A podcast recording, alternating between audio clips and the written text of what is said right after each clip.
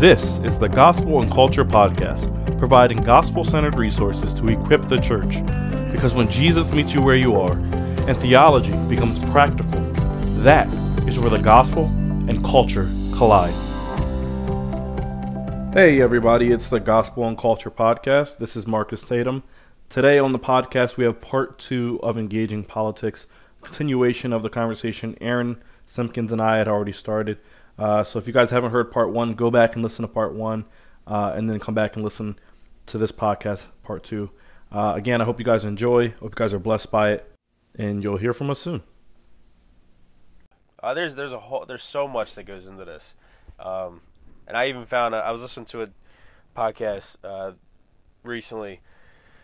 Uh, it's called "I Don't Have Enough Faith to Be an Atheist" by Frank Turek, uh, under his Cross Examined ministry, and he was just talking, and he, and he was talking about. Uh, he, he, I don't I don't remember what the whole episode was about, but uh, it, he's not someone who shies away from talking about politics, and he had this one quote that stuck out to me that I knew I would have fellow believers who would give different answers about it. Mm-hmm. So this is what I, I sent out to a bunch of people. So here's the quote. When voting for a president, not a pastor, good policies outweigh good demeanor. So initially I found myself, yeah, that's true. Mm because we're voting for a president, not a pastor, and the assumption is the options we have for for who we're voting for, right. they're not Christians. Right. Yeah. So.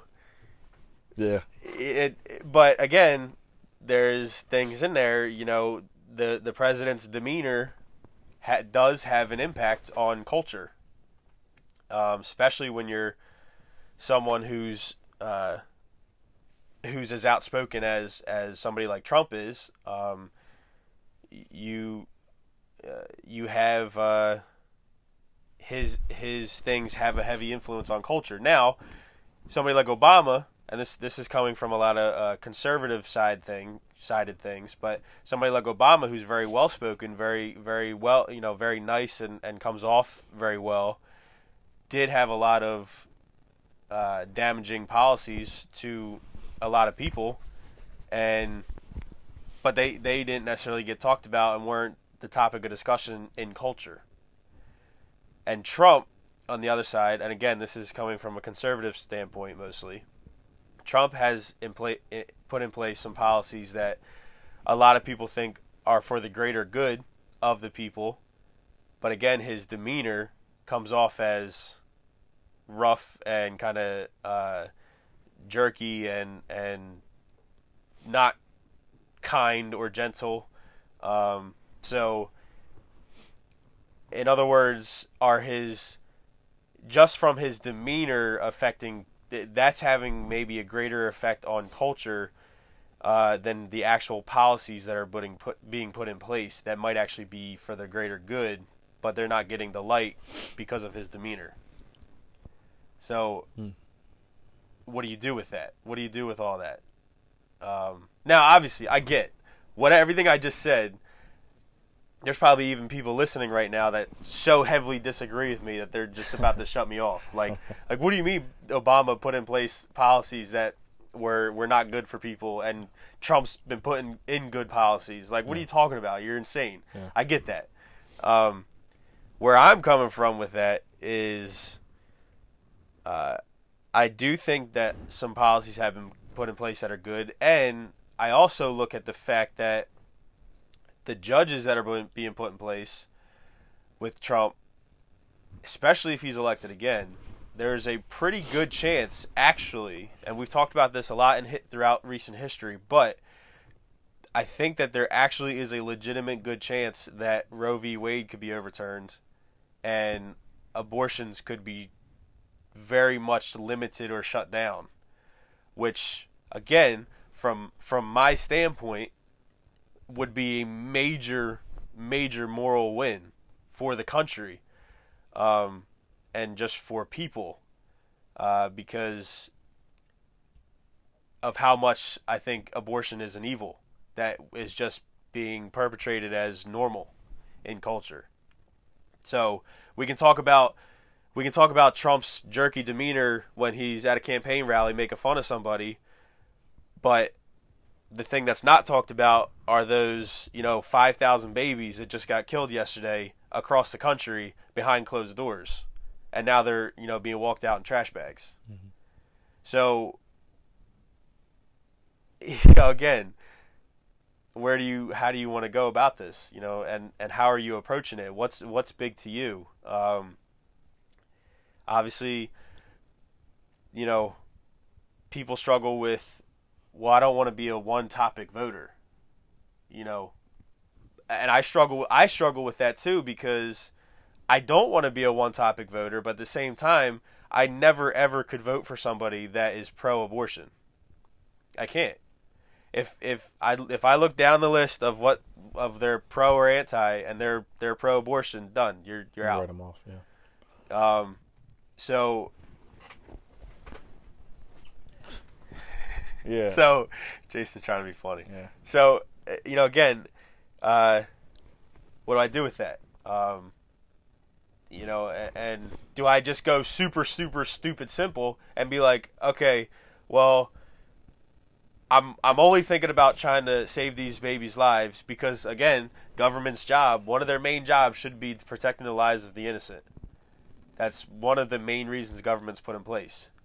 Who are the very most innocent that need the most protecting babies in the womb, babies in general, because mm-hmm. they can't live on their own. They can't do their own. Dependent, yeah. So, uh, so again, me believing that.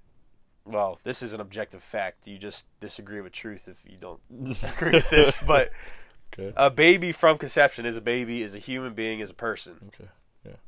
Many people, millions of people, disagree with that. Yeah. So again, so to them, abortion is not a. They don't care. Abortion is health care, like you see promoted. Yeah. So, uh, you know, or, or like I had with a you know a friend of mine the other day. He doesn't like abortion, but he would never tell somebody, uh, never tell a girl he that they couldn't have an abortion. That's the stance a lot of people a lot of people take. So again, they're just like it's kind of a non-issue mm-hmm. to them. Now to me, it's like, well, it, it, it comes down to your thought of what's a life because or, or when does life begin because at that point you know you're you wouldn't say to the murderer well i can't tell you you can't murder so you know just go ahead and do it you got free reign um so so why do we think it's you know men like step up? Why why do we think we should just take a you know take a knee or, or just you know leave this one to the ladies and you know you got this one? No. They don't they don't have this one. This is first of all they got pregnant by us. Like let's not let's not kid ourselves. And then at this you know at the same point this is a life living or ending. And uh, so we, we have a say in that and we need to have a say in that uh, but that'll go on i won't bring up abortion again with this but i have a I'm going to talk about men later on. Okay. Yeah, I, I want to touch on that that quote one more time. It says, uh, "This is from Frank Turek. When you're voting for a president, not a pastor, good policy good policy outweighs good demeanor." I think the problem with this, and this is a conversation I've had with a good friend of mine in the church, um, is that are we being I, or I'll say it this way. I'll put it as a statement. I don't think we're being too idealistic to to believe that we should be able to have a candidate that we don't have to pick between the two. That quote implies to me that we have given up on the idea that we can have somebody with good moral character, uh, somebody who has um, that can be respected just because of the person they are, um, and yet care about the things that you just mentioned the life of the unborn the you know just what we would maybe me and you as christians would just consider um, good moral stances to have um, and yet have good policies um, that we actually think are good for people and good for america. Um, that's my problem is that i think that we've given up on the idea that we can have both and and that's why, even as you said earlier, when you get that candidate, you feel like we, we feel like they can't win. They'll never win. And seeing, you know, in the upcoming, uh, uh, yeah, election, Mhm. we have that this ongoing issue of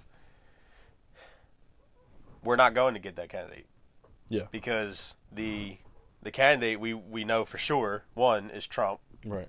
or it's whoever the Dem- Democratic candidate is, Right.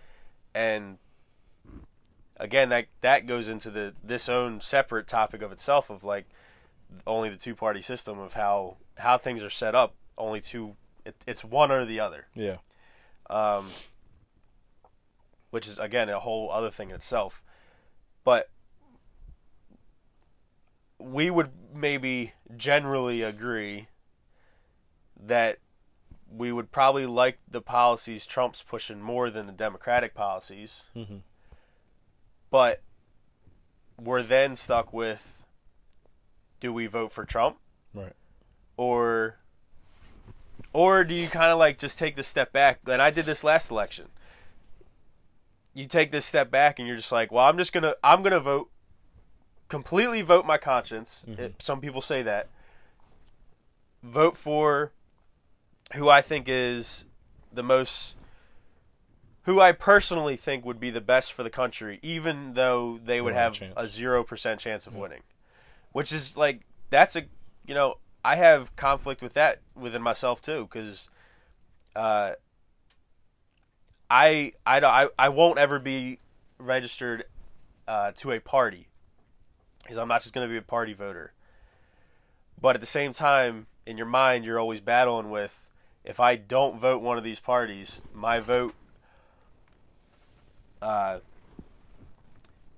my vote went to. It, it basically didn't count. Right. It, it was basically the same as if I didn't vote. Um, and then I know that there's a lot of Christians because I know of a couple uh, Christian rappers that I follow that that have this opinion. There's a lot of Christians that think we shouldn't even vote. We shouldn't even be a part of politics. right. I would heavily disagree with that. Yeah. Um, I think that that politics is one of those things that affects it, it, it has a heavy impact on our daily lives. So as believers, I think we should we should have a part in that. Excuse me. Um, so, but again, it, it's what is God doing in your life and, and working in you um, and what what is where are you at personally? Uh, Yeah, yeah, I do- uh, yeah. It, I think it always does come down to that. I think to Sandy's point earlier, we got to be led by the Spirit to figure out what we're supposed to be doing, uh, how we engage with culture. That is literally the point of why we do anything. yeah, Um, Sandy asks, "Who is the hundred percent sold out Christian politician on the 2020 ticket?" I think that's an easy answer for both of us. Uh, there are none.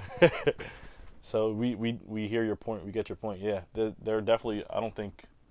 Would you agree? I, I don't think there are any. no Trump. Yeah. oh, Okay.